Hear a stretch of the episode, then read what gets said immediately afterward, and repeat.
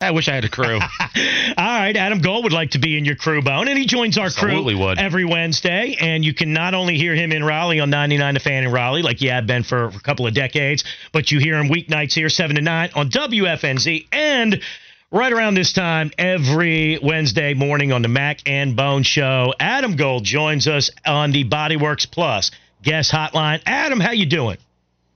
I'm hanging in, man. Uh, it was a uh, it was a long hockey night last night. That's uh, that's what I hear. Flounder was giving us the details. How am I supposed to feel about like how should I feel about the Kane? Since I steal Canes' opinions from your Twitter anyway, I'll just ask you, you know, uh, right here live on the air. How should Canes' fans feel right now about where they're at? Uh, I think they should feel like there's more. They, I mean, this team is not. I don't think they're the finished product yet. Yeah. Even without adding players, I don't think they're the finished product yet. Uh, I think they need more from their best players. They more need more from Aho and Svechnikov and Teravainen and at times from Jarvis. But man, they were. It was a great game last night. The goaltending's been phenomenal lately. So, uh, and I thought that's a great win. Minnesota's been absolutely barnstorming teams, uh, and Carolina it did a very good job to keep them to two. So, good win, really good win. They needed a good win. Adam, if you did a Canes Cup formula, one or two things that either has to go their way or has to happen for them within their team, when you look at the Canes trying to knock down that door to win a cup this year, what are the most important things to look for? I mean, I basically some of the things I just said. They need their best players to be great every night. And over the last two weeks or so, they haven't been. So if Aho and Svechnikov are not going to be, you know, terrorizing the opposition, then it's going to be tough because they don't have great scoring. They have scoring depth, but they're not like, you know, uh, they're not like Toronto that's got three lines that could get you. Uh, they're not like, uh, they're just not like some of those other teams that have so much depth. I don't think, I think they can win the East. I think Florida's the best team. I think Carolina can win the East, and we'll see who comes out of the West. But they're, they're not going to do it without their best players being great, and that's what they need. Adam Gold is with us, 99 Fan in Raleigh, and of course, uh, evenings here uh, on WFNZ. Adam, we got to, you know, by law, I think I have to ask you about the court storm situation. Uh, before we get, before we get maybe to things that happened in basketball since then, um, let's just get your thoughts on that. I know you talked about it a bunch. Like, where do you Yeah. stand on like what should be done, what can be done? Where do you stand on all these talking talking points? Well, first of all, I don't. I'm not anti-court storming. I think court storming is. I mean, it's, we have to separate the college game. We don't want to out the college game in terms of the game Yeah. because I hate to sound like Allen Iverson here, uh, but the the truth is is that it ain't a pretty game to watch. If it, if it weren't for the emotion and the atmosphere, that the college game would be exposed for being yeah, it's not great basketball. Uh, the pro game is better basketball than the college game. Uh, just just the players are better, and and now with the players in college being even the best players only being around for a year, maybe two, it's not even as good as it could be. Man, if some of these guys stayed for three years, and that's why you see so many older teams playing better basketball on a game in game out basis because they're they're just they're more of the finished product. Um, like I think college basketball needs atmosphere. That's part of it. I realize it's not the game; it's after the game, but it's part of it. Now we can ban court storming, but is that going to stop court storming? Probably not, because they'll still do it if they want. What we really need, because it ain't like these things happen every day. We get court storming. I don't know how many times a year. Let's just say we get it 30 times a year somewhere. Like we we only have occasional, you know, incidents like this. What we need is for schools to take security seriously. I mean, that ain't hard. Like, let's not have, you know, older gentlemen who have been around the program really, you know, for a long time who are basically retired but get a yellow jacket and get to watch the game for free. Actually, not even for free. They get like 15 bucks an hour to watch the game. Let's not let's move away from that as security and have real security, and not let the uh, students on the court right away. I mean, how many times has ESPN shown highlights? They're not even showing game highlights. It's like, here, Indiana beat whoever, and look at all the students on the floor. Yeah. That's what it, that's what ESPN's showing. So, if, I mean, if we if we want to stop it, we can stop it. We can make it a criminal act. You're not supposed to be there. By the way, anybody who, has, who comes up with the idea that Kyle Filipowski was somehow to blame for that, like you got a problem. You're not supposed. That would be like blaming the pedestrians on the sidewalk for getting hit by the car. Adam, is that Like, is come on, that? you're is not that supposed to be there. That's right, Flounder. You got a problem. You hear it right there. Oh, I do, baby. I was going to ask about a basketball, but I will now transition to this momentarily. Uh, Yeah, it's the it's the Duke obsession, right? No other school ends up on CBS News this morning like they did where Gail, where Gail King is breaking down the film. That they're the only one that ha- unless Oh. that something major would happen, but they're the only one that causes this type of thing where the players get blamed, right? I would hope that Gail went to the big board like Dan Orlovsky diagramming a pass play. That would be awesome. like G- Gail gets in a stance and she's circling stuff. Look at this right here. This this dude right here. Look at it. Look at how Filipowski uh, turns his body. Like I, I wanted. I want in my mind. I want that to be the case. I think there's a Duke element there.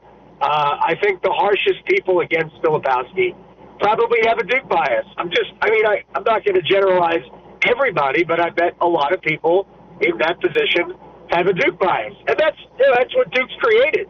Also, who gets the court stormed on them more? Like, 56, anybody? I mean, 56 times in the last whatever They've amount of got, years. they've got to be the Yeah. top one. It right? is. It is. Yeah. Yeah. Not that I checked the numbers. Yeah.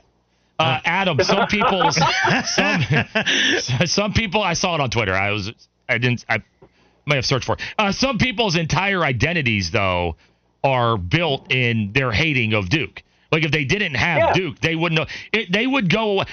Those people would go away the way of the dinosaurs if they didn't have Duke around.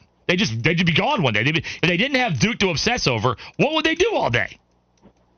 Well, it is a uh, there is a cottage industry about uh, you know hating Duke, and that's I mean, look, it's any team that has had the success.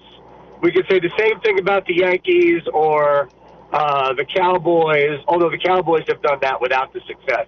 Uh, so you know, any team like that, uh, there's going to be uh, a groundswell of hatred. So uh, that's it, it comes with the success, It and does. I think Duke's dealt, dealt with it pretty well. Not always really well, but over the over the long haul, pretty well. Hey Adam, I want to ask you about uh, about NC State. Um, the defense last night was just, if there was any at all, was brutal against Florida Right. State. They lose, and now they're down in that seven, eight, nine tie in the ACC standings, and they've got uh, Carolina and Duke on the road coming up. Um, and Bone said Kevin Keatts was trending this morning when he when he broke out Twitter or X or whatever we're calling Oh, it. no. So I need to ask you. I know you've supported Kevin Keatts when we asked about him a few weeks back. Do you honestly, you know that situation well, better than us, I'm sure. What's your feel for that? Do you think NC State would make a coaching change, or is your feeling that Kevin Keatts is kind of safe for at least another year? I mean, I don't have a great. Uh, here's the thing. I think Kevin Keatts is a good coach. I think Kevin Keatts' biggest problem has been roster management. Um, I think this year's team is unfortunately seriously flawed. Their half-court defense has always been bad. Um, when they can, uh, when they could get on the scoreboard a little bit more uh, and get into some sort of a pressure pressure defense, they've been better because they can force turnovers and they generally don't turn it over. But the problem is that too many nights they haven't been able to put the ball in the basket other than DJ Horne. And when that happens, their half court defense gets exposed.